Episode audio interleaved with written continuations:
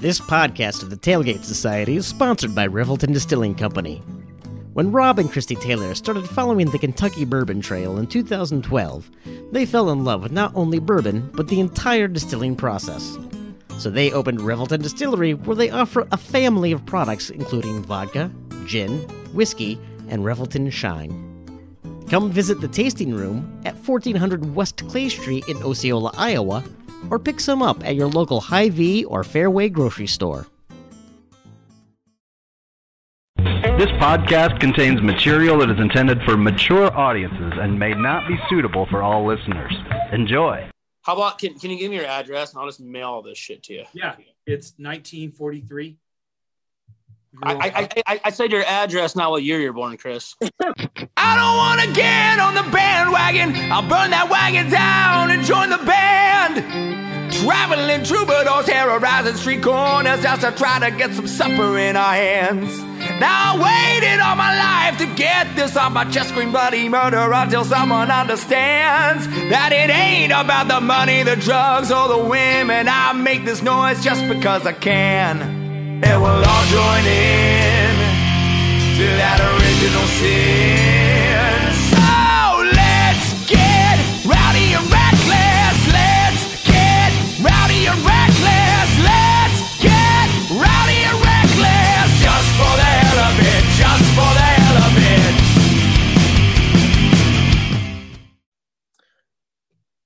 Hello and welcome yet again to another edition of Old Man Strength, a podcast of the Tailgate Society brought to you by Revelton Distilling Company in Osceola, Iowa. I am Tim Johnson, joined as always by Chris Shipley. Chris, how are we doing this evening? We're doing all right. Doing all right. I'm healthy. Uh, family's healthy. So saw Rob down at Revelton on Saturday. Uh, had some drinks. Got some exciting news we'll talk about later, but things are good. Yeah, um, yeah, I'm excited to jump into that. Um, I'm glad you are healthy. I uh, I have not been as healthy here as of late. I I did get finally for as much of my uh, uh, health ninja moves of avoiding COVID for the longest time. I finally got bit and had was laid up here for a little bit with COVID. I wasn't too bad, but then I also unfortunately had uh, managed to get my daughter sick, so that was not fun. Uh, so after a week and a half of the two of us dealing with that, uh, finally out the other side, um, it it really wasn't too bad. You know, we're we're both vaccinated. Um, I'm boosted. Uh, she actually never even bothered. You know, she's she's six, but she never even bothered to show signs. Uh, but still, man, uh, was not something super fun. And you know, we hung out at home while she did distance learning from school. But um, grateful it was not worse for sure. Absolutely, absolutely. Uh, on a side note, we should probably take a, a minute uh, and and just acknowledge that somebody from Twitter that's a, a, really big Cyclone fan and is a pretty popular guy, uh, unfortunately passed away today. So uh, I certainly, and I, I, I, know I speak for Tim and, and our guests that we uh, give a shout out and prayers to Nick Bassett and his family. Uh, what a, what a, if you need somebody as a model of how to live their life with strength and compassion and and never giving up, Nick Bassett would be him. Yeah, I, uh, I'm I'm very glad you said something about that, Chris. Um, I Nick provided for us a very clear example of how to live life with positivity through uh, a whole lot of things that I don't think I would be, wouldn't have been able to be nearly as um, positive and as uplifting as as as him. So thank you very much for for bringing that up for sure. Um. Well, man. So. Uh, obviously a lot has been going on we've been you know at work so i'm i'm actually apologies to, to the listeners if my audio is a little bit different i am not at home and work has been uh, a little hectic lately. I I have been out, and then other people have been out and been trying to scramble to figure things out. We're going through uh, another round of of lockdowns and mandates and whatnot here in the Twin Cities. I don't know how things have been down down there in the Des Moines metro, but we've definitely been uh, dealing with a new round of challenges. Um, uh, but man, we're we're all trying to just navigate as we. I'm not even. I'm not even to say as we try to figure out what the what the last stages of this is because I don't know what the hell is going to happen the from, from here on out. Um, but uh, I I know Chris, you you went through your fair share of working from home and and uh, your wife dealing with what it means for a teacher to to deal with with some of these things, and and certainly your family has been impacted by what we've gone through over the last. Jesus, it feels like umpteen billion years at this point. Yeah, I, I, it might be what 21 months. I think we we all kind of got shut down mid March of 2020, um, and you know at that point I think a lot of us thought a couple months we'll be back to normal. And I think what we've learned is is that we need to start to understand what the new normal is. So part of what we thought we'd do every once in a while is is talk to some people that have had challenges, right? And have had um, you know, real life situations that they've had to deal with. Uh, you know, one of the things that that we're dealing with right now in, in this country is is businesses that are struggling or or learning how to to, to thrive and and uh, I think that it's beneficial to bring on people that can give us a different look at it from the inside. Um, you know, whether it's teachers that are that are dealing with with things in school and and healthcare professionals and business owners and things like that. So um, I reached out to a to a, I would like to think as a friend of mine uh, from Twitter. Um, funny enough, I mean, he, he, calls you an acquaintance, so right. It's fine. Well, yeah, not, not, a lot of people want to call me a friend. That's true. uh, um, Teddy Hawley, who uh, owns uh, Beer Can Alley uh, here in Des Moines and in Omaha, and also owns the Breakfast Club, uh, which is a great breakfast uh, place in downtown Des Moines as well. was gracious enough to come on. I, we'd love to talk to him about his businesses and how he started and and and what he did when he was younger and and let's talk about the last few months and and how things have progressed. I I know that one of the first interactions that Teddy and I had was probably a little bit of, of a contentious one. Um, and wait, you wait, you you had had maybe uh, like a, a less than.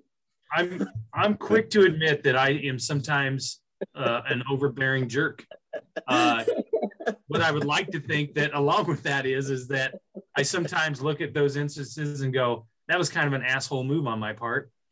And and Teddy was nice enough to to to let me patch it up and and we put it past us. So uh, I appreciate it, Teddy. Thanks for coming on to Old Man Strength and hanging out with us.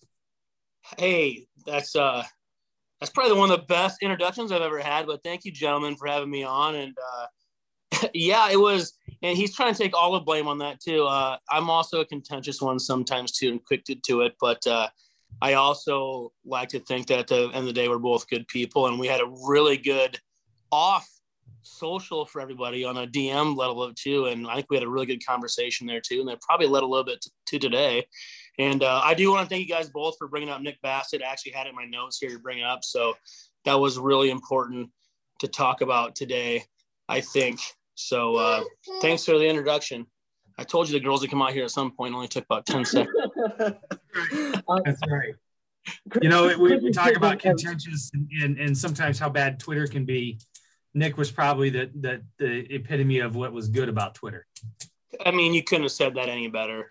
Anytime you try to feel sorry for yourself or what's really wrong, you look at the stuff that he dealt with and how he dealt with it in a you know probably even knowing what the end game even was and just how to continue to help people and bring a positive light to very negative situations. I don't know if there's a better person to look up to. And and it, and it relates to so many different facets of life that not just you know you can, you can bring that to anything you want to. He's just a great it's a great motivation for years to come and he definitely will not be forgotten for a long time.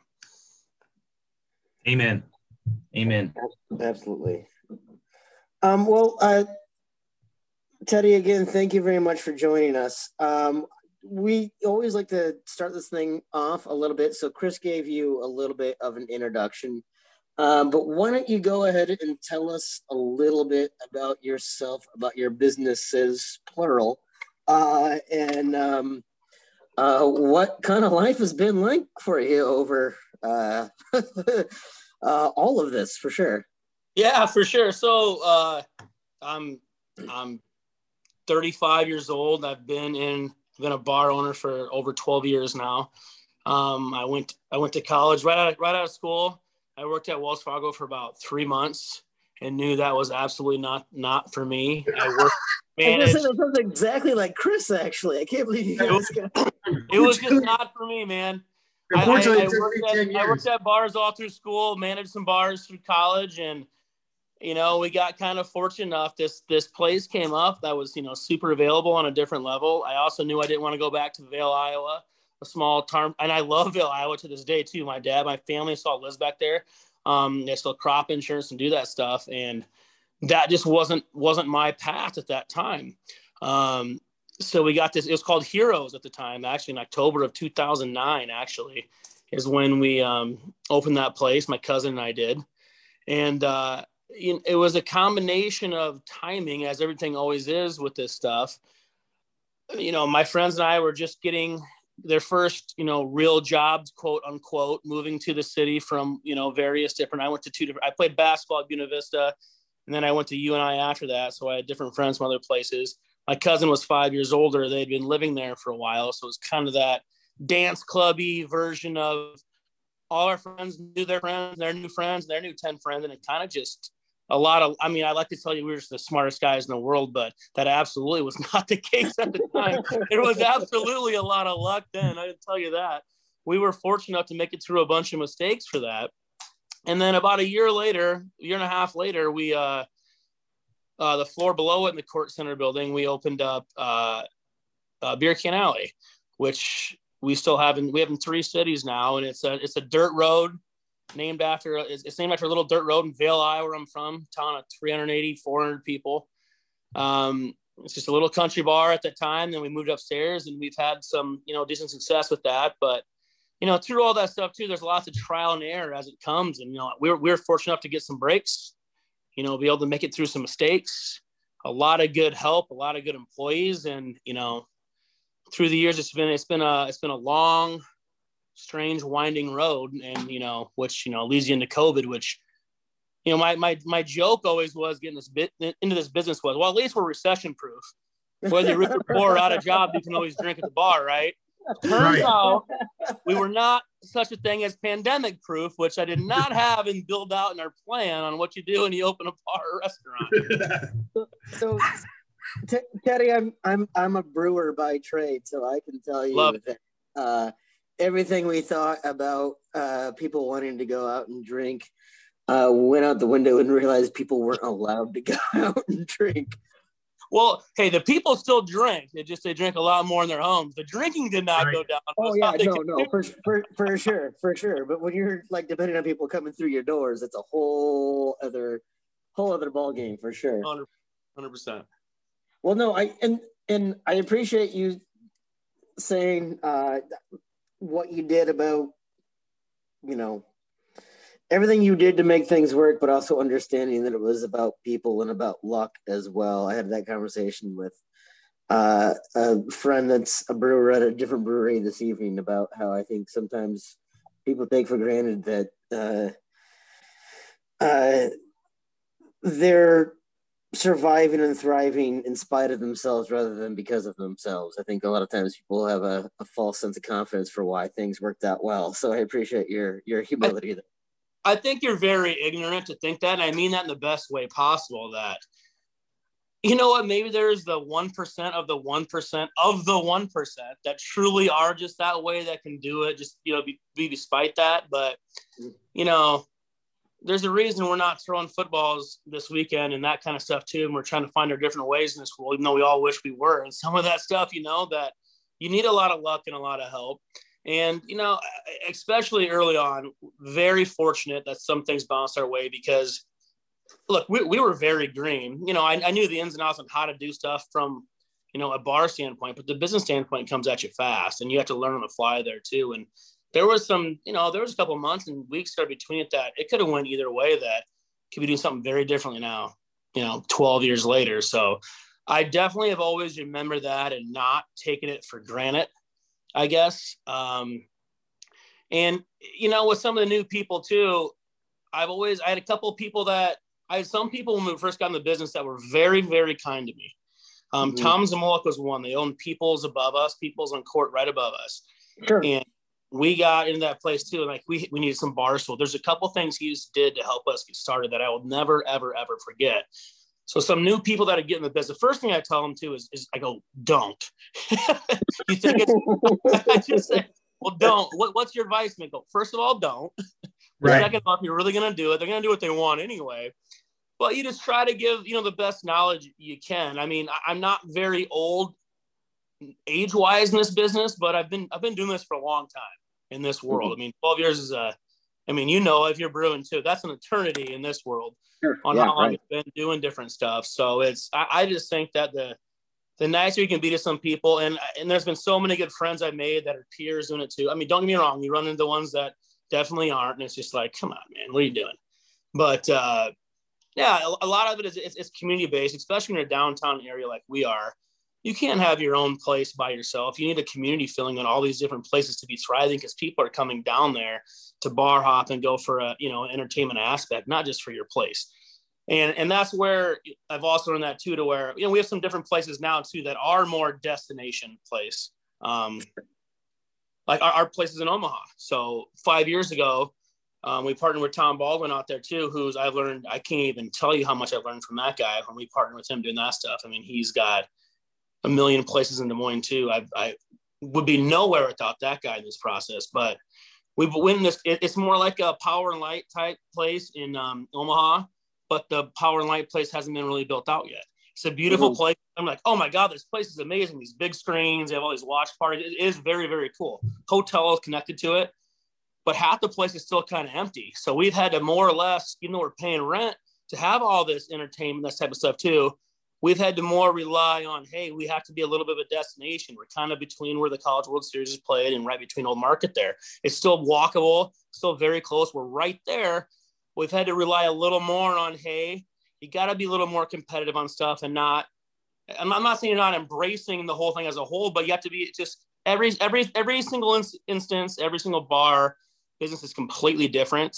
If you try to run every town's different, every city's different. If you try to run everything in a into a single basket. I don't think you can be successful that way if you're not willing to be able to change how you think and adapt to things. So that's the biggest thing I learned from a lot of great role models through that. And again, Tom Baldwin couldn't be a better one to give credit to on that. Yeah, I, I watched um, my dad run his business for several years uh, from his side. I, I worked with him hand in hand for several years and and that was something that he always prided himself on too was surrounding himself with good people that were not there to tear you down but to what's that I said, and yet he hired you. He wanted to surround himself. know, right? Let's see, what's the time? How long are we into this now? You're a little late. You're a little late. Uh, he, uh, well, it's because he knew that I I'd work weekends and and I needed a job. Nobody else was going to. um, but he he talked a lot about surrounding himself with good people and supportive people rather than people that were going to try to to tear him down or whatever. I mean, to this point, there there were people that he did business with that he knew probably would have liked to have seen.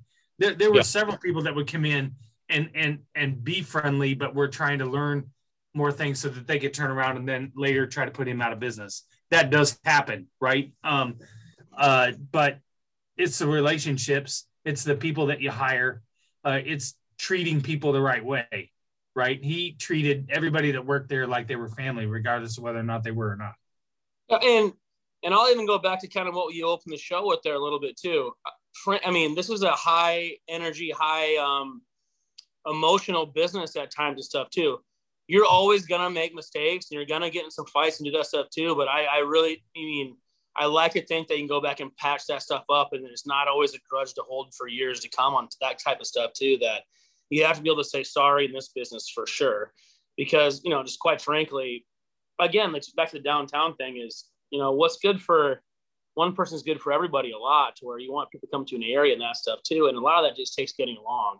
And if the pandemic's done anything through that, um, especially in downtown Des Moines. I can tell you that for a fact. There was a lot of different people that, quite frankly, weren't on speaking terms, wouldn't be in the same room, that are more than on speaking terms now. Understand what really can go away when it's not just about your place and it's not about what's across the street from you. That um, there is more of a community feel through this. That hey, it's it's not fun pay, paying uh, fifteen, twenty thousand dollar leases when you're getting nothing there and can't open. That it's there's uh, there's different there's different things to be you know happy about and get along with, and I think a lot of people are just quite frankly happy to have their doors open again. So, I mean, Teddy, uh, you were dumb enough to open up one business, but yeah, uh, uh, having multiple businesses, yeah. uh, do you really find that, that having that community of other people uh, not just people that you partner with, but other other businesses and other people that you can, uh, as much as as as competitive as as it can be, that also that you've got other people around that you can still kind of talk to and and and learn from and and and bank on to help yeah. you kind of figure out all that, right? Yeah, it, it, it that truly came out during this process. You know, you get you know, week or two, you know, you heard all me again, no one really knew it was gonna be a week or two. Right away, I knew the week or two was that was BS. In my head, I was thinking maybe end of summer, at July, August in my head. And it was just what's gonna happen. And, and it became more of uh, you know, again, everybody started talking, people you maybe didn't have talk to or have their numbers. All of a sudden now you have their numbers. All of a sudden you're talking weekly. All of a sudden you're talking daily. You become like, you know, when you're sitting, when you're used to out working and doing things and being busy, and you're quite literally sitting on your hands at home with nothing to do. Right. You know, th- this wasn't a work from home. To, you want right. to be, yeah. We wanted to be doing stuff. That was not the thing. It was literally, well, this is all some people have known, you know, take away me with multiple places. Some of these places, they're third generation Italian shops and wherever they've been they're in their 60s they've been doing this since they were born and birth. What else mm-hmm. are you supposed to do? There's nothing else to do because you're literally not allowed to do it. And the right. biggest brought everybody together was you know not being allowed to do something's one thing but you can't be making us pay full bills and rents and not allowing us to open. Yep. This didn't become yeah. a right or left thing for me. This became a hey you either need to let us open the doors and fight it out or you need to be you need to be compensating us accordingly not to because you're you're quite literally pushing people out the doors. And and uh, listen i got it. They went through the process and all that was but when you're at that high strong when i mean us, us with multiple businesses in multiple cities and different rules and every city had different stuff and the ppp and all that stuff nobody knew what that was going to be. I mean that, that took a while to even get to that point. Um, you know, and I had some really good friends help me through that too. You know, Sean Roberts and those guys from Chantarage, Jose and Pistol and Justin Small. Sure.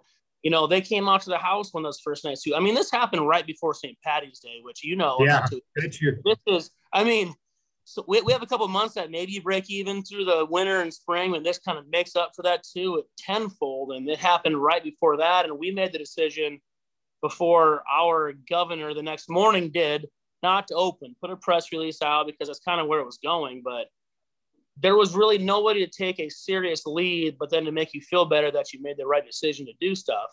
Right. Um, you know, and then months later, the 10 o'clock dang. And then if you're standing up, you get a thousand, we got a thousand dollar ticket for people standing up, not sitting at their bar stools at 50% capacity. Our bar stools actually make you sit higher unless you're six foot three.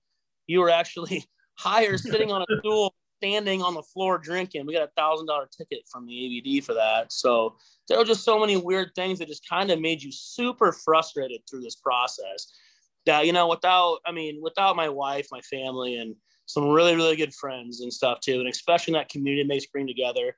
It truly made you get through the hardest parts and helped you come out the, the backside a little better, at least with a lot more perspective. No, nice Yeah. thing about being the height that I'm at, uh, Teddy, is is I can be standing and people still think I'm sitting down. So, uh, took my. I was gonna. I was gonna make a short joke too. I'm so upset. yeah, no, no, no, Chris, I was just trying to beat you, trying to beat you that. Uh, but You no, know, I. Go ahead, Chris. it, it, at the time that that they that things got first shut down, I, I think that what my biggest concern was is okay, I, we're shutting down because of the unknown. We don't know what this is. We don't know how deadly it is. We don't know how you know. Th- there was a lot of unknowns. We were in the fog of the war, but Yep. after six weeks, when we still didn't have any better answers, that's when I was concerned that we just wasted six weeks of people's livelihood. Yeah. And you know what I mean? the the average the average business average nationwide is cash in hand nine days Mhm. Oh yeah. in this business. It's cash in hand. I mean, we were fortunate enough. We were well beyond that for that. That's, so we were one of the fortunate ones. And I was very upfront about that when that happened. It's like, hey, we're better off than most in this. But the nation average was nine days cash in hands. And like you said, now do six weeks because Right. there was no help coming on any of that stuff too. Nothing had happened at that point too. There, we, I mean, rent was still due. Those building owners had mortgages due. There was a Yep. trickle down that was just um, hemorrhaging stuff. There's other people that have, I mean, people have babies and that stuff to do too. They couldn't go buy milk. They, there was just so many people in the service industries. People don't, I don't, I don't think people realized how important nationwide or how many jobs that truly was nationwide until this happened because it came such a national story. I mean, you're, you're, do you enjoy your entertainment? Well, this is what these people do. And that's how they feed their families. And maybe sometimes I hope, and I do, and I really do think that other people that weren't involved in this, maybe hadn't been ever, realized a little bit or had maybe had some more appreciation. Now they go out a little bit, they tip a little more. Maybe they're a little more patient when something's not going quite correct. Because quite frankly, in our industry now, some people that got out had to find different jobs and they're not coming back. Yeah. Oh, and that, that was the question I was going to ask you is, is do you think that that has led to some of the shortages in the service industry because people have the people that work those jobs for so long were screaming to high heaven that they were important and that they were being mistreated. And, and then when, when they were still the ones that were hurting or sometimes, you know, grocery store people, whatever, that still had to work, they couldn't go home and work from home. They just felt unappreciated afterwards. And, and I think they're standing up a little bit now. Don't you think? I, I don't want to speak for why they do or don't go back to stuff, but would I be shocked if that's the reason? You know, absolutely not. I think that's absolutely a very fair take or question. Um, I think personally, my opinion is I think a lot of people got into it. Maybe that were on the fringe of, you know, do I stay? I mean, you know, some people work at nightclubs or whatever too. Eventually, maybe you think you get to age, you grow out of that, you go to serving or, you know, to a brewery, you can really grow and make different money on that. They had to find, they had to find by necessity different jobs to support their families. Yeah. And then they, they found those jobs and they, they didn't come back because, you know, there was different stay at home. Hey, not everybody's business went down through this. A lot of Right. other businesses adapted and actually went the other way. I mean, if you're in the, the tech world, went through the roof, obviously for jobs. So, you know, while a lot, this this stuff, the brick and mortar going away does did scare me a little bit. That maybe people saw, hey, we really don't, you know, even like office buildings. Hey, maybe we can save a bunch of money and not send people down here. There's such a trickle down effect to that, especially in cities and type of stuff too. To where, hey, this this restaurant that's been here forever, this brewery, this bar, whatever, too, over lunches, this happy hours and that stuff too. Well, if those people aren't coming out of their houses to go somewhere to do stuff, and they're never coming back, you're gonna start seeing ghost towns and that type of stuff too. Which which I get. Hey, I get the internet and all that stuff and what you do, but I don't think any of us want to live in a world where there's literally no brick and mortar where you can go out, or it's very very limited. No, I, I don't think so either. And and when I when the pandemic hit, I was working for a company that had their office in Capitol Square downtown. And we had just they had just rented the rest of the floor that we were on and had just started renovating because they were going to hire more people and we were going to have the entire floor Wow. the week before they they send everybody home. And to this day, that wing is now finished and sitting empty because they have not been back to the office for two months. Now, last summer, I went. I finally told my boss, I, I got to go back to the office. Said I'm vaccinated. I, I'm going crazy sitting in my house. I I have nobody to talk to. I I I need a place to go, whether it's you know a 20 minute car ride to go to the office to to even though there was hardly anybody down there, it just felt like there was a purpose. And the amount of ghost town that I saw in that skywalk was sad. It, Yeah. it was there was so many businesses that were that were empty and that were not there, and that's And they're That's never a- coming back either. and They're, never coming back. right exactly and and the lunch spots and the places that you could go eat and all those things one of the best one of the favorite restaurants that we used to go down to all the time was bernardo's a little burrito place right down there across next to fong's not there anymore Yep. you know and that was a small family that just we're probably living their dream that's Yeah. Yeah, I, that's the reality of it the sadness of it I think I, I, I, I actually knew that family, and you're exactly correct, and that's exactly what happened, Chris. and it's sad we we ate there probably two or three times a week as you can see i mean i i, I ate a lot of burritos there Their burritos were awesome. They were, Yeah. and, it, and it was sad that when I went back down there and they were gone. And you just think to yourself, as when my, you know, watching my dad's business fail and, and having to close up shop, those things really affected me more than probably the average person because I knew what those families and people were going through. Yeah. I think I think I mean like lunch is exactly a prime example that I think people have been overlooking with all of this, right? So uh you got uh you know as a brewery, we're not worried about that lunch rush. We're worried about those people that want to go do happy hour and all of those Yep. things. I don't think we realize how much that like a lot of those places relied on that that lunch business as their bread and butter, particularly in those those urban uh, Well, centers where oh, people are are are going there. Like, like Chris said, that skywalk there, those places were literally only open for lunch. Most of them closed down at two, three in the afternoon. They were done after that. Their, their whole business was lunch with those bus- the people that those thousands of people that worked in skywalk that no longer were there, and they're not coming back. Yeah, and and and even if even if all those restaurants weren't shut down by any mandate or anything, just the fact that all those bus- businesses had people working from home, just that alone uh, impacts their business in a way that you know whether or not you, you want to talk about what you can do to to uh, talk to your legislators ab- about those things just the fact that those people are staying away that's that's a whole other way that that those people were, were impacted that it doesn't have to do with a mask mandate or a vaccine mandate or, or anything else just just the fact that so many people are working from home and and you know you say yeah maybe these these businesses have, have learned that they don't need to have these headquarters and all those things but that trickle down effect is is absolutely huge It, it does. I Um, mean, Wells, Wells Fargo has made that decision on some major different divisions in downtown Des Moines. That there is, I mean, I don't want to give you the exact number, but I think it's in the thousands that are not coming back downtown. They're gonna let their lease run out because they they don't own those buildings; they're leasing them, and that it is such a like you said, it's such a trickle down from there. It's like that little mom and pop shop. They counted on this. Well, now we have to restructure this. What's that going to be? It's a never ending thing that happened because and, and for Wells Fargo, they didn't lose any money through this. They actually found a way for them to save money. Like, hey, we didn't need these guys in the offices. We can get just as much done and save from having this much office space in the next done. So it's a it's a win for the big boys there and a lose for the mom and paws. And that's what always just really bothers me because I'm such a brick and mortar guy that that's what just really really bothers me is that's what's kind of become of that, which is is sad. Um, you know, I'm all about if you go out and do your best and doesn't work, failure is part of getting into this. But some of it, when it's out of your control, that's what just is hard for me to swallow.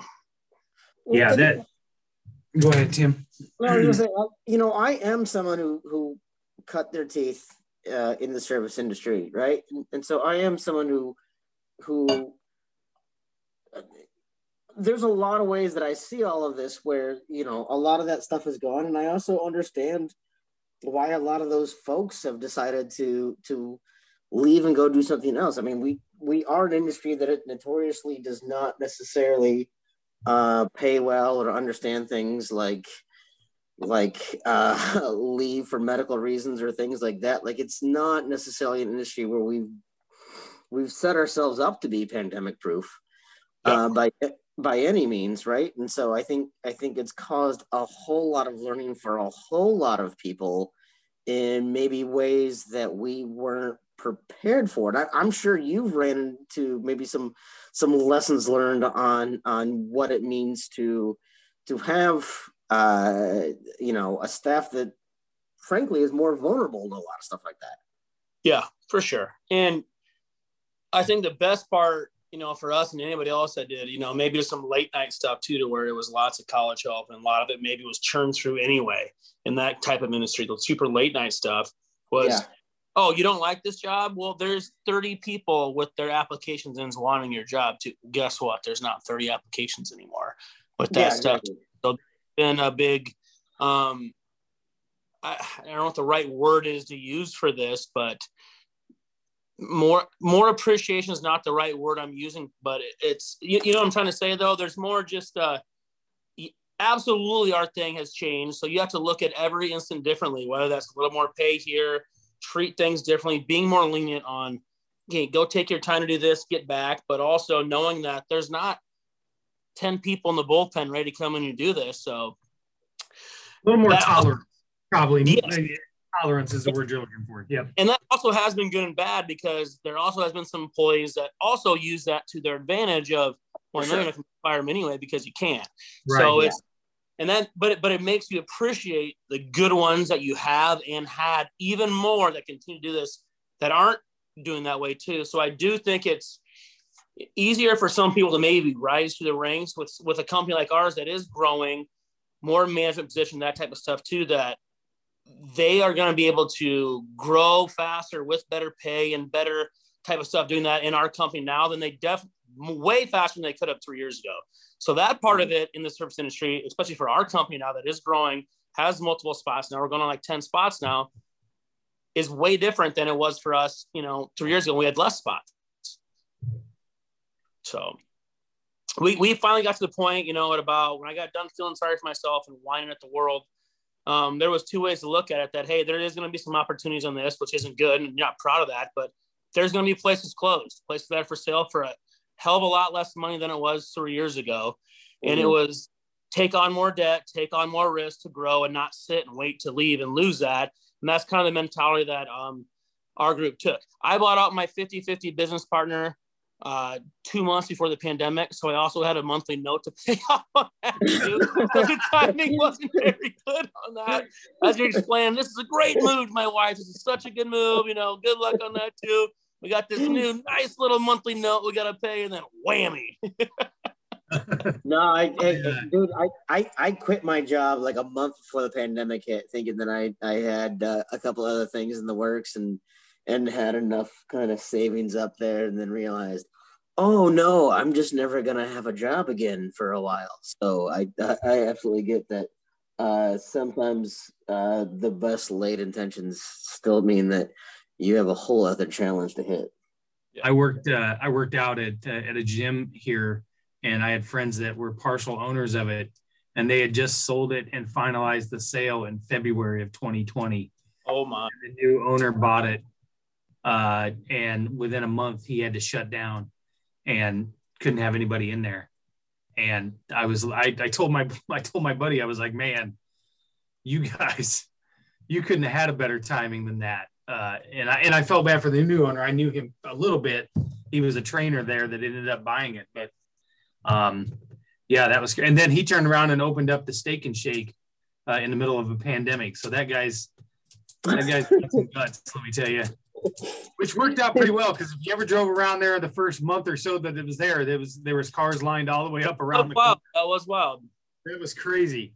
Uh, so, but yeah, I when you talked about taking the opportunities uh, during there and, and, and expanding and so on and, and taking those risks, my dad always said you have to spend money to make money, and sometimes that's a little scary of a of a proposition. And that's why I told you I came out here. My girls were singing "If You Want It, Take It" from the same movie. I'm like, it kind of, I kind of knew we're probably gonna go down this road talking about today, and for whatever reason, that kind of registered in my brain. You know, and I got like, hey, I got, I had, I had just two little girls at the time when the pandemic hit. Uh, and then hey, the, the, other, the absolute best part for me that came out of COVID was we absolutely had a COVID baby, and his name's Russell. That's my dad too. So we got Russ. He just turned one years old last week. So yeah, he was absolutely the best part for me that came out of that. But you know, you had this family to feed too. It's like, all right, you, eventually you got to put, and that's why I go back to talk about Nick Bassett and his, you know, how positive his thinking was. Like, all right, get your ass up off the couch and figure out a way to change it now too, because there is going a change. You have to do it, and that's just the approach we took. Was so we just bought the um, the boathouse, which is across from Camp Dodge, January one. We just mm-hmm. purchased mm-hmm. that little dive bar out there. Um, it kind of made the news for all the wrong reasons politically with stuff banners and that too. You, so we're kind of cleaning up some of that and doing some that stuff up too. We have another project in the works right now. We so we signed where the Breakfast Club's at now. We signed that lease the month before COVID hit. Mm. Our landlords there were actually nice enough to let us push it back. We ended up, you know, opening 10 months later, kind of in the middle of the pandemic. But if they would have made us push that envelope right there, it'd have been you know, we were very fortunate with that project too. And we're currently going to be opening the second one out in West Glen right now too. So we have we have a lot of stuff going on. We're taking some chances to do that. And you said it takes money to make money. Uh, you know, so my business partner and I were were you know it takes money. So it, sometimes it takes the bank's money to do some of that stuff, which is where we're at. But that's the that's the the avenue we've chosen instead of kind of just sit back on what we had and just see what happens. Because I I I just our my view on that was we need to go that direction. I don't know if that's right or wrong. We'll you know only time will tell on that, but that's um that's what we chose. But back to that part too, like you know we had a lot of good workers for us too, and they're now starting to climb the ranks and get some. They're not just bartenders anymore too. They're getting these management roles and having, you know, some nice paydays. Or some of them worked other jobs too. They don't have to do that anymore. They kind of focus on this too, and then so that that part of it makes me feel good. So, you know, there, there's always some sunshine out of dark days too.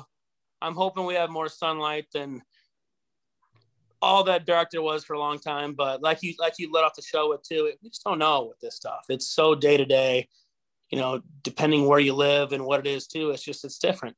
So so so Teddy, let me ask you. Uh, uh, you'd mentioned kind of going through uh, some some you know personal struggles. The woe was me. Why is this happening? And and you you you found your way through that, but uh, frankly, what gives you the balls to uh,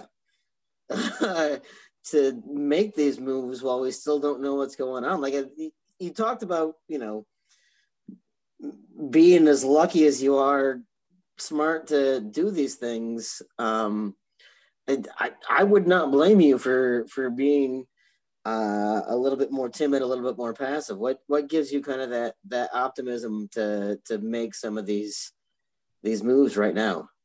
If you if you're very close to me, that's that's just kind of my personality anyway. It's always been that. It's always been a, a risk taker on that. It's, it's just how I'm wired. It's it's failure. Failure has never scared me, mm-hmm. which is why I've taken some risks. And like I said, I've been lucky to get to some stuff too. It's just it's not that failure doesn't scare me. That's probably the wrong word to say I'm not afraid to take chances. Failure absolutely scares me. I'm not afraid to take chances that could fail. I guess sure. is, and that sure. was right. always my that, that's a way better way to say it. I'm definitely afraid of failure. You definitely afraid of failure, but I'm not afraid to take those chances to get to this different level. And I lost that fire, light, whatever that whatever you want to call that. Until my wife kind of is one that kind of got me out of my funk. She's like, "Well, we'll do something about it then." As, as I mean, for lack of a better term, that's kind of what she said, and it she absolutely was want to do that. Um, and again, you know, I'm fortunate enough to have a, have a very successful business partner that he could take some of these hits more than I could on some of our new projects we had. And he's my partner on some of these new projects we have too. That it, you know, I didn't take them all on myself like I did before. I only own, you know, half a lot of these, not the whole thing. So there was different approaches to it.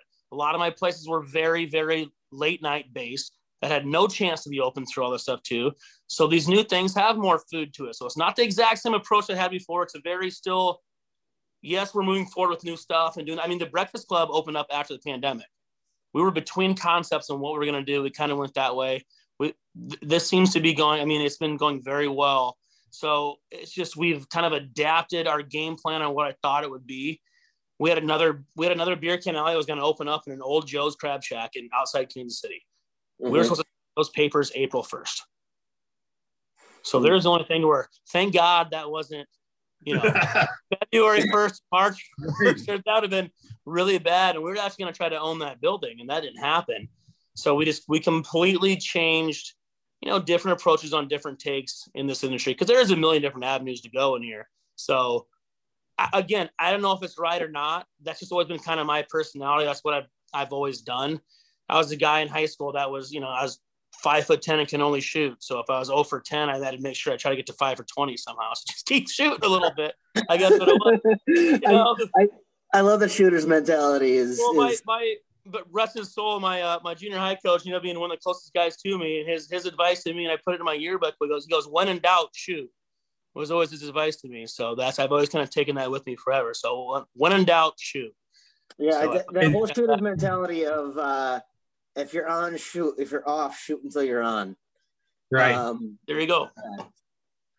exactly. Uh, which, which I, I I appreciate. Uh, Chris and I have talked a bit about this. Uh, you know, he he mentioned uh, his dad's business before, but just that whole idea of, I mean, his dad opened up a computer business. His dad didn't know shit about computers. Right. Didn't know a thing about it, but he knew he could sell and he knew he could sell stuff. And he figured the rest of it would just fall into place. Um, and he taught me similar to what you were just talking about. Fear of failure is a pretty big motivator, right? Uh, it makes me work harder. It makes me try harder. It makes me take more chances because the last thing I want to do is go for me to go to my family or my wife and tell her that I failed her. Yeah. So, uh, and and that was the same kind of thing when you had said uh, a little bit ago about you know I could sit here and just take it. That was the same mentality uh, I had four years ago when I was battling cancer. I've told this story before. My daughter came up, she was crying. She didn't understand why it was happening to us, and I was like, "We are not, we're not sitting in this room feeling sorry for ourselves." The fact is, is that I have cancer. Now we got two choices. I can sit here and let the, you know, let life kick the shit out of me and just lay here and take a beating, or I can get up and do everything I need to do to make sure that I can I have a fighting chance. And that's what I'm going to do. I'll be damned if I'm going to sit there and take a beating all night all night long. That's not happening. So, uh, and that's that's kind of how you have to take you have to take those types of things. And I and I think a lot of people did, which is one of the things that looking back in through our interaction, I admire about you is that I don't think I ever saw you publicly. Woe is me. This is unfair. Uh, you know, I got shut down. Things like that. I I don't think I ever saw that. Um, which was part of the reason why I came back and was like, eh, you know, I, I think he, I, I think I misunderstood him, and I think maybe he misunderstood me a little bit. Twitter has that effect. right? I know. I've said a hundred times to the people that I get into some conversations with, it usually ends up in a DM, and I'd say, you know, if you and I were sitting across and just having a beer together, I think we'd probably like each other. 100%. You're really a guy. So I usually I usually tell people like just just ignore Chris for a second and you'll realize it's fine. I love that. I almost went off on a tangent today because somebody was dissing Mike Singletary. So that shows you where my priorities. like just, just- Yes, just I know he can't coach. I understand that he can't coach, but don't tell me he doesn't know football. The man played football for several years. He knows more than you do sitting in your mom's basement. Yeah, no, yeah, no, no, Teddy. He, he, sometimes you just gotta let Chris get himself spun up and and move on through all that stuff and just and just sit there and smile and nod and and uh, Well, no, but but he was so right, and and for me though too was you know you're sitting there and you know picking up things became so political, especially through Oh, social media on yeah. this, and I, I truly am one of those people in the middle. Like I hate both sides equally. I think they all just suck. That's kind of where I'm at. But you know, some things will get somewhere, and when you do have an instance, especially when things were so heightened, then you just have tendencies to push buttons instead of like now. I mean, sometimes I'm like, why didn't you just scroll past that? Oh, I was sitting at home and started having beers at two o'clock instead of six like I normally do. I was a little more aggressive by five o'clock than I usually would have been instead of being. I got into one of the worst online arguments with my nephew one time.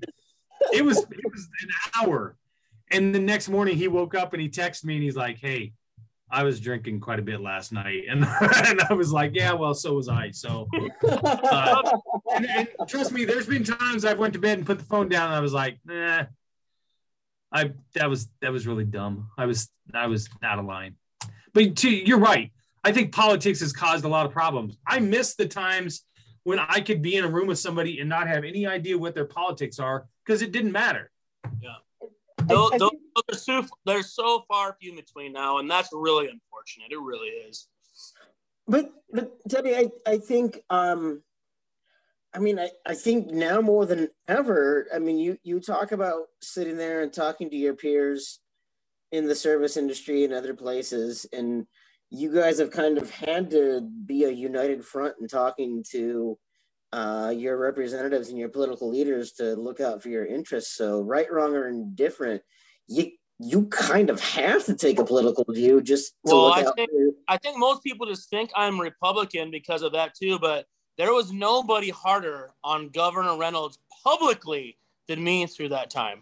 I kind of Oh. took that road on going at. I mean, I went. You can probably ask Chris about that. I mean, it was daily. My one political stance was taking that is like do something. And it wasn't just directly Yes. about a political party. It was at her, and because she was the one in charge now, and how Yeah. she was handling certain things. So I absolutely have no problem doing that. I just don't give a shit if you have an R or a D next to your name. I'm going to treat you accordingly by how your actions are when it comes to politics. oh, sure. I, well, and I, and I, I think Chris is a total D, so I think that totally makes. I'm sure that was. I'm sure that means douchebag. I'm sure. I, to that point, I think the, the the the biggest problem that I had with her, and again, it wasn't because she's a Republican; it was because she was in charge. Was that she shut everybody down, then she opened everybody back up. Then she's out campaigning in big ass rallies with thousands of peoples with no masks. But then she reshut certain businesses down oh, because they were doing the right thing. Mm. That's when I lost my mind. And Like, we, you know, you can't go to those small businesses that are relying on customers and saying you guys didn't do the right thing, so now I have to shut you down. When you're at a rally with a thousand, two thousand people, Yeah, and that and, that, and that's what bothered a lot of us that time too. I mean, you know, and then for us, you know, we, we have Beer Can Alley in Sioux City. That's right in the river. So Yeah. we'd opened up a month before the pandemic. No, sorry, three weekends. We didn't have our grand opening yet. We've actually never had a grand opening there because of this all this stuff. But we had that 10 o'clock rule, so we became a pregame bar. They went across the river to South Dakota where there was no rules, and then to Wow. Nebraska where there was way fewer, and just kind of our whole premise had to completely change. It kind of got lost in the shuffle when we did come back open because people are creatures of habit. You know what I mean? And like it, Well, it was hard to make and- them. In South part of Dakota, I think habit. they watch too much Deadwood. I think they think that no laws apply to anything. And the, and the weirdest part is, is my great uncle is the mayor of Huron. He's he, he might have retired last year. He's in his 70s and he is the biggest dem ever. And I think he got out of it because of it too, because he's here, here on South Dakota, Democrat mayor in South Dakota. You wouldn't think it's possible, but he was. Yeah. Hey, sh- sh- shout out Paul Aylward on that. there you go. Yeah, we're big in South Dakota. Big um. Well, yeah. No, I and Teddy, I, I appreciate that about because like at the end of the day, man, Republican, Democrat, whatever, uh, it's not just you and your business and your livelihood and your personal happiness and you know in the nicest way possible. I, you know, a lot of ways I could say I don't give a shit if you're feeling bad about yourself, but you have uh, people who who are relying on you to be a business, and you've got you know employees and and those employees have family and all of that, and so it's a lot greater than just you and your personal pride. And so you know, it doesn't matter what your affiliation is. You need us to be able to make the best decisions for everyone. So um, you know, I, I appreciate that you can put all of that aside and, and figure out what that is. Uh, uh, cause man, it's, uh, I still don't know that, that we have any idea what kind of the, the next steps look like. And I don't know if you have any thoughts on, uh, what kind of the future holds, but, uh, I'm going to maybe ask you to have a crystal ball here. Well, Um, I- unfortunately, to go back to what we said, unfortunately, it does get a little political there. Some of that stuff kind of does matter It's in our industry where you're living and what rules and regs are. And I'm not saying one's better than the other, But I will say this is that hey, politicians, you gotta you gotta pass by hey nobody saw this crap coming last time. But mm-hmm. what's your damn? There better be national on the highest level possible teams put in place to be able to roll some stuff out again a hell of a lot faster, cleaner, and better than whatever that crap was we had the last time. That's what needs to be better. Because if there is a national pandemic to where you do need to shut us down and do that stuff too, you can't tell people to make zero dollars and keep spending. I mean, that was that was ridiculous. Yeah, was ridiculous. And and, and, and that's and that's not to say that shutting down wasn't the right thing for people's safety and, and for all of that, right? That like that's not about whether it was right or wrong. It was the impact that it had. The well, the impact and what you and you gotta you gotta act faster. What's your plan? I mean, your, their plans to come out for it wasn't we it was months plural. Yes. And I'm like, well, this PPP, maybe you won't have to pay it back when it's done. Well, which one is it? I mean, you know what I mean? And you know, it's just it's very, very different. Well, which one is it? It was not clear.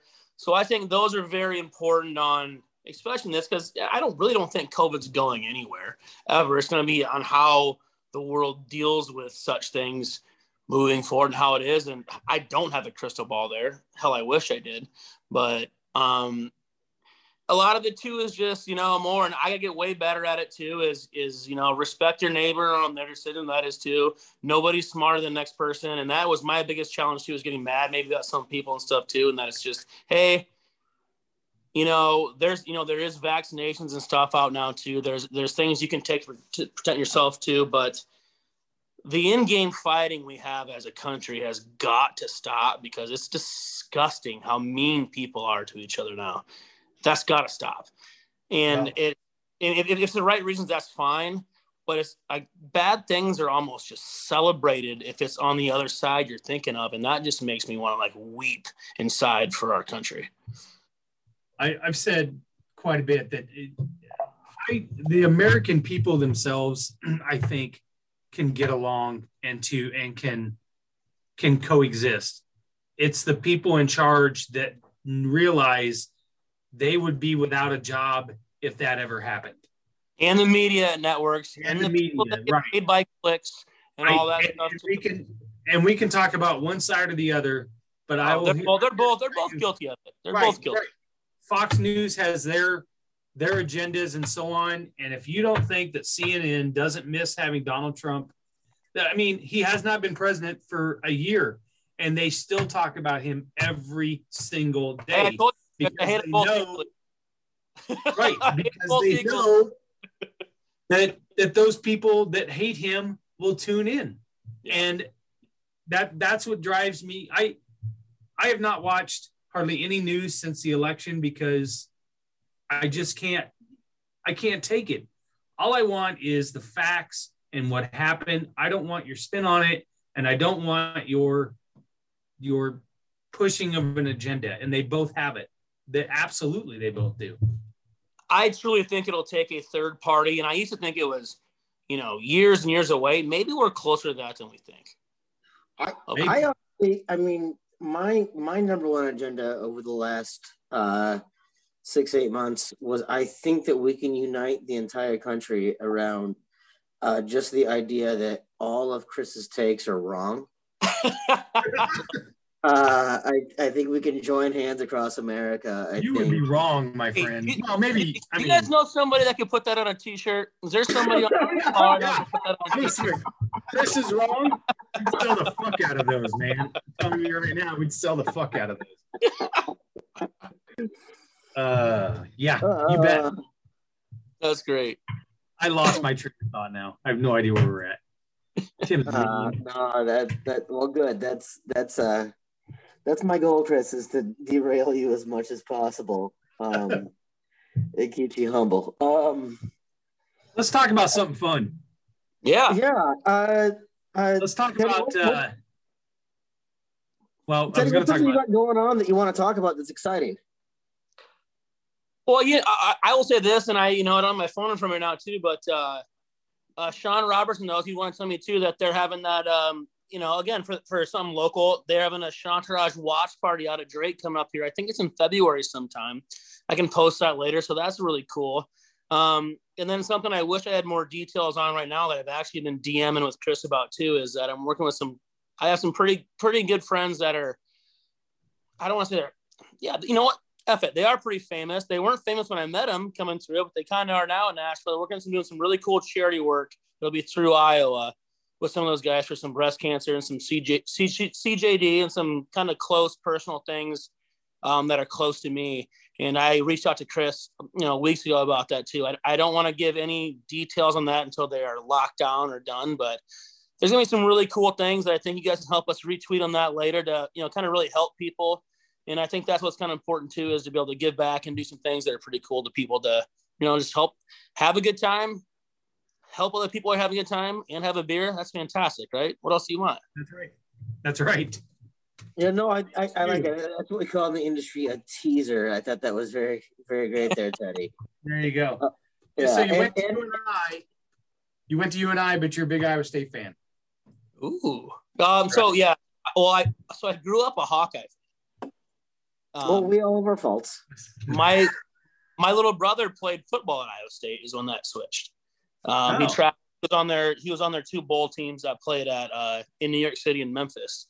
Um, Rhoads' last two bowl games. Right. So you know, going through that whole process with him too, you know, it, it flipped, and that's kind of what it was, and that's. uh um, I got a bunch of posters I could show you, but yeah, um, no, that's that's what it was. I, I love Iowa State. I actually am one of the few that don't hate Iowa. I actually do cheer for them still because I grew up that way. But you know what is worse than maybe political banter is Iowa and Iowa State. hate. That might even be worse than It is Republicans. worse. it is worse. I don't, I don't, I don't know, man. You you brought up front of the pod, uh, uh, Sean Roberts, and and he's got some of the worst sports takes in in all of the state of Iowa. So That's what makes Sean Sean though. That's what makes Sean Sean. Sean's passionate, that's for sure. That's for sure. Dumbest smart, dumbest smart guy I've ever met in my entire life. I love Sean. Yeah. That poor bastard anyone who gets actively wants to cheer for the White Sox, I already feel uh, a little bit of shame for. So uh, that guy that guy told our group chat and he was so proud to tell it that him and his girlfriend were spending this money to go to disney by themselves disney world and all that stuff i'm like i go i like that literally is hell on earth to me it's going standing in lines with all Right. those people it's like it's a running joke now and now i go to make it worse he found a cheaper flight that's going to go out of o'hare i go i didn't think your trip could get any worse than it did but now you're saying you're going to the worst airport in America to to get to hell on earth. It is just insane. It's insane to me, Sean. yeah. Come on, man. No, I booked, no, uh, I- I booked no, our trip to no, no, Vegas no, for the Iowa State game, and I I do not fly very often. I'm terrible at booking flights, and I got I booked this flight, and it was from Des Moines to Charlotte, and then Charlotte to Las Vegas, and I was like, that was the worst fucking idea I've ever had in my entire life. We sat in- in Charlotte for like two hours, and then flew back over Iowa. It was terrible. yeah, I mean, I'll I, do I don't know if you've seen a map before, Chris. I was going off price, motherfucker. I couldn't help it, man. There it is. You broke him. You got him, bud. And I'll tell you though, my wife was like, "It's okay, honey. It's no big deal. It's fine." I felt really bad. She was like, "It's fine." We went stopped Yeah. at a hotel in Nashville. On the way back, we were driving back from Florida, from Disneyland, by the way, and we were driving, which I don't ever recommend. That's a terrible idea too. And we stopped. I, I booked this hotel outside of Nashville, just off of a website. And when we pulled up, it was one of those ones that has like the doors on the outside it was straight out of Bates Motel. I mean, it was not. and the boys were like, "Do we have to stay here?" And I kept telling Stacy, "I'm sorry. I'm really sorry. I did not look at the pictures here." And she's like, "It's okay. It's fine." She didn't care. It was eighty dollars a night. She did not care. The boys saying, "Do we have to stay?" Here's the best part of that, though. Do we have to stay They here? were like, Yeah. "Do we have Yeah, to stay?" no, Oh, man. no, no. Uh, Teddy, every time Chris tells another story about his wife, I, I, I'm torn between thinking that she's an absolute saint and maybe she just has terrible taste that, that she's put up with everything that. My God. Call my wife without taste. You know what? Hey, there we go. I'll give you a little. I'll give you a little plug. Uh, so my my wife sells this. She sells. Well, I don't want to say pharmaceutical projects because you know that's bad, but she actually does eye stuff. So, she, There's a so brand new she's a product drug out. dealer. Yeah, basically. there is now. It just came out in January. There is an eye drop that if you have if you need reading glasses for readers, you put this drop in your eye. You don't need reading glasses for six hours. Oh wow. My God. Yeah, I need my that. dad. My dad's obsessed with it already because he can't he can't read his phone in front of him without his readers. But that's the only only thing he needs is readers. He's fine without it, so he's just obsessed.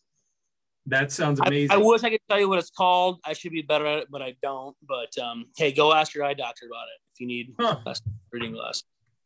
Crazy. I know. I, I I think that's uh that's that's a great idea. Um, I mean, like Chris is illiterate, so I don't know that it's it's it's the vision that's the problem. But So how, how, did, how did you two guys meet? How did you meet? I'm, I'm familiar with your podcast, but maybe your origins I'm not that good. To. So for for maybe some Watch new listeners, now, Twitter. too, why don't you tell them how all this started and how you guys met, and let me kind of control your podcast now because I'm that kind of asshole. who's hijacking this thing? What the hell? Who, who are you bringing on? We're getting a professional on here that's going to host it. Tim sucks.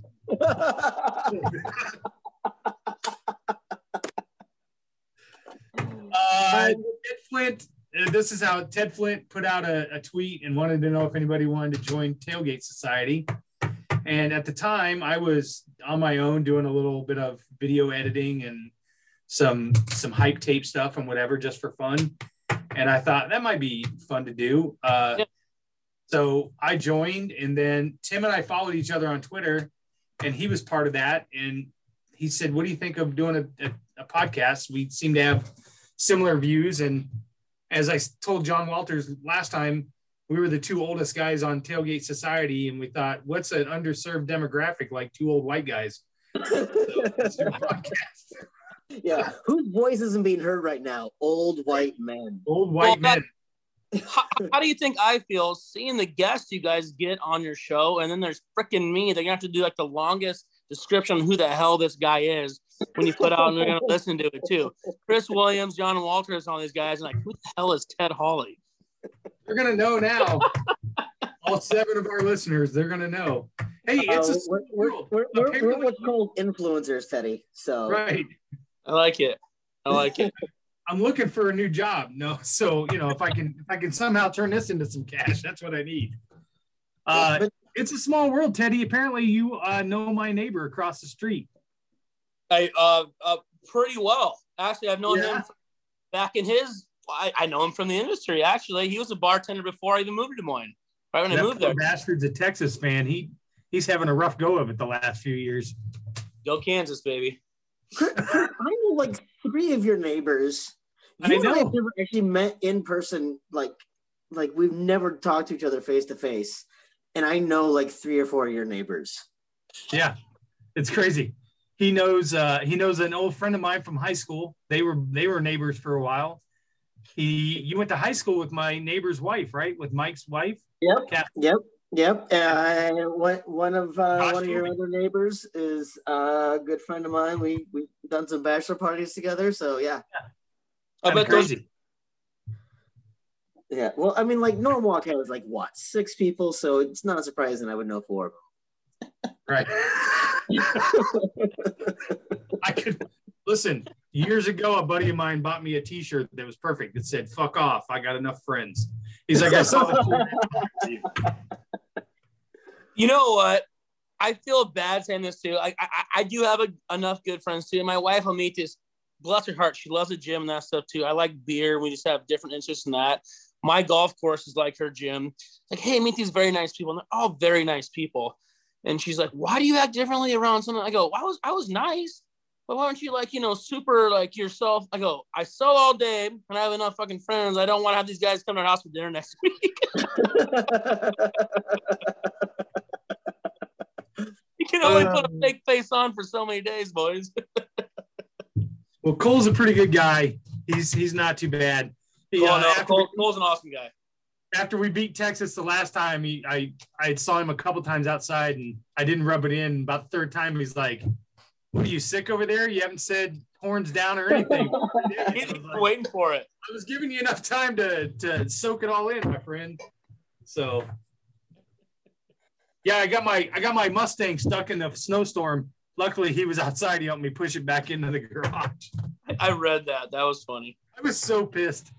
And I had to hurry up and get pushed in there before my wife saw it and told me I saw it. And, and she said, I told you so. Because that was one of the first things she said when I bought that car is how are you going to drive it around in the snow? I, I was gonna say, Chris, Chris, there's an awful lot of that. That you're a very brave man for admitting to to that. I'm an Yeah, open I mean, I mean, I mean, Bill's gonna give you ten times the shit than I than I would for that. mean, I know, no right? It's no Le Car. Well, all right. Teddy, let me ask you a question. If if you is it sad that I took my senior picture with it too? Is that sad too? It is very sad. A 1982. I got. Hey, We're no, I have questions. I have questions. Is it the exact same car? What? Is it the same car you had then, or did you go find the exact same one that was different? no, but no, no, no, no. This he's making fun of my car that I had in high school. it had it had a Are you- are retractable you roof. It wasn't know quite a a Le Car convertible. a, a, a car? Yeah. Hon- Honestly, God, I'm, I'm not. I don't know what it is. Well, because well, first of all, dude, literally, it's called Le Car, which should tell you everything you need to know. Uh, Is, is, is it French for awesome? yes. As a matter of fact, it was. it's French for the car. I'm upgraded now to a Mustang. A whale's convertible. vagina. Now. yeah, I guess exactly. It is a whale's vagina.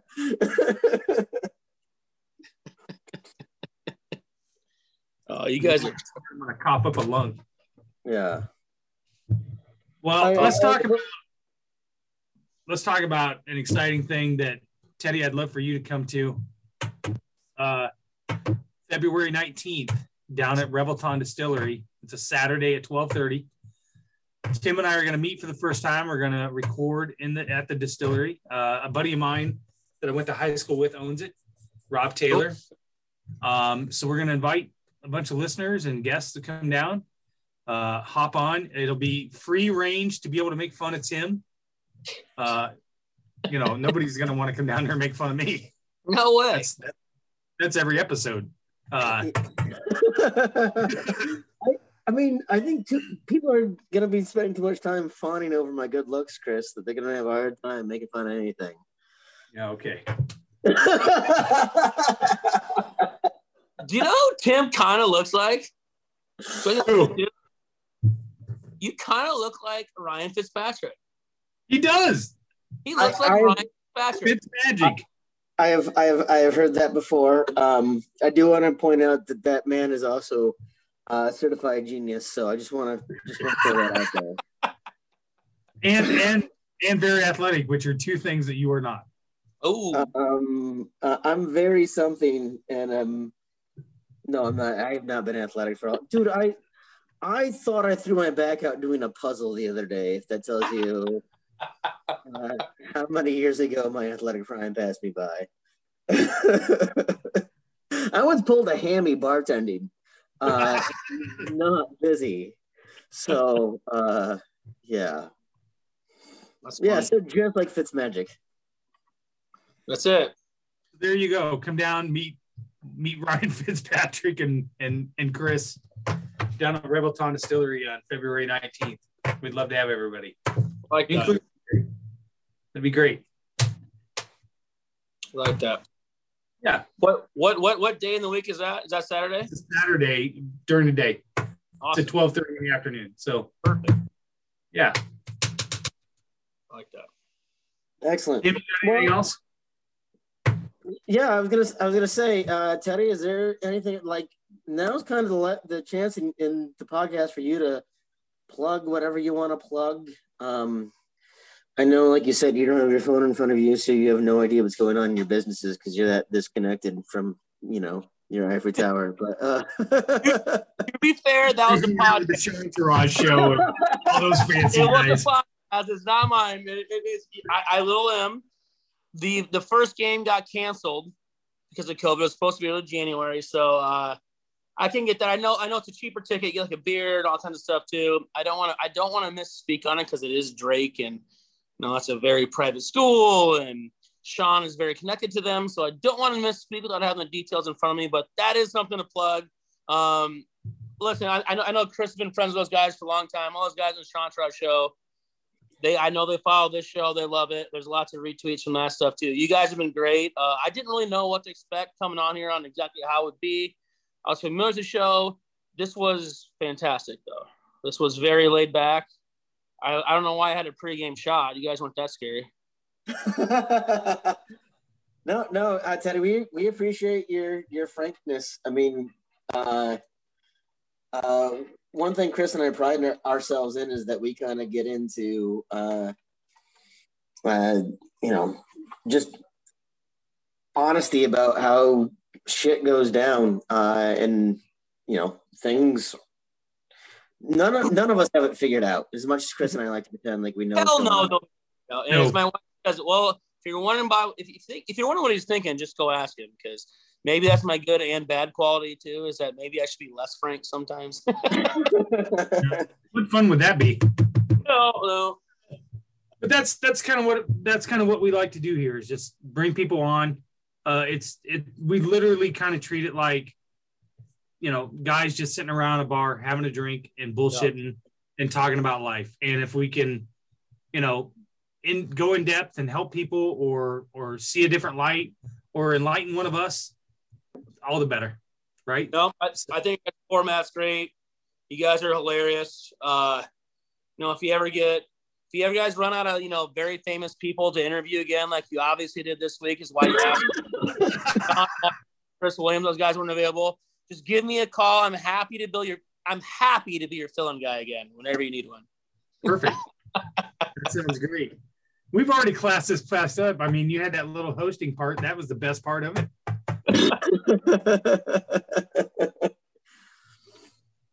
uh, well, well, shoot, excellent, uh, Chris. Anything uh, like you you plug the Revelton thing? Uh, anything else we need to plug before we get out of here? That's it. Just uh, t- thanks for listening. Subscribe more. Look, if you haven't listened to the Chantaraj show, look at that. You do a little bit on Ball Don't Lie too, don't you, Teddy? We do, yeah. Ball, Don't Lie. We're going to close up our season. We do a gambling podcast. Uh, uh, just should probably listen to that because I've lost a lot of money. Yeah, well, not really. If, if, if you follow our NFL this year, twenty-five dollars. That's what I've that's what I've gambled. I'm the uh, I'm the non I'm the non guy, more the host. Justin really, I mean, he, he lived in Vegas for a while. He's he's a, he's a shark. He actually had a he actually had a bad NCAA this year, but he's around like 65 percent for NFL this year. He's been hot for the playoffs he does really well. It's called Ball Don't Lie. Follow us on Twitter. Um, we're gonna probably wrap up. We're gonna do we're gonna do a show this week and then one more. We only do football, and then we kind of post things throughout the year. His specialty is actually college basketball. That's what he specializes in, um, and he just kind of makes posts throughout the year doing that. Um, you know, we're, we're kind of laissez-faire about that, but um, yeah, give us a follow. There's lots of good people. There's there's so many good podcasts and stuff in this in this Twitter sphere of ours you guys are definitely one of the best. So, I mean, we'll do our part to help promote this too, because this is uh this is a fantastic format. You guys are freaking hilarious, and the fact you guys haven't met each that's just incredible because you guys get pretty funny chemistry. So I can't wait to see that shit. So I have to go to. Hey, so where am I going again this February? Revelton Distillery. It's at uh, 1400 West Clay Street in Osceola. There you go, people. That's what we should do. See y'all there. Perfect. Look at that. Iowa State just won in overtime, by the way. 84 oh, Excellent. Well, uh, thank you all, listeners. You guys have once again wasted another hour hanging out with with uh, the likes of us, and we're very grateful for it. As Chris said, please do us a favor and download, like, rate, subscribe, all of that good stuff. Uh, you can find us on whatever you're listening to now, frankly, or Spotify or Apple Music or Stitcher or Stitcher. I, I, I, don't, I don't, I don't know. RyanFitzpatrick.com. I don't know this shit uh, please check us out. Please check out the Tailgate Society at the tailgatesociety.com. As always, a lot of great sports, pop culture. Uh, I don't know. We complain about movies a lot on there. A lot of great content there. Uh, find us at strength underscore old on Twitter. Uh, Side Dad on Twitter. Tim Johnson MN. I supposedly Chris has a TikTok, which I'm afraid to check out for us. So go ahead and take a look at all of those. Uh, we appreciate every one of you guys listening. And with that, we will see you guys next time. I don't wanna get on the bandwagon. I'll burn that wagon down and join the band. Traveling troubadours terrorizing street corners just to try to get some supper in our hands. Now I waited all my life to get this off my chest, scream bloody murder until someone understands that it ain't about the money, the drugs, or the women. I make this noise just because I can, and we'll all join in to that original sin.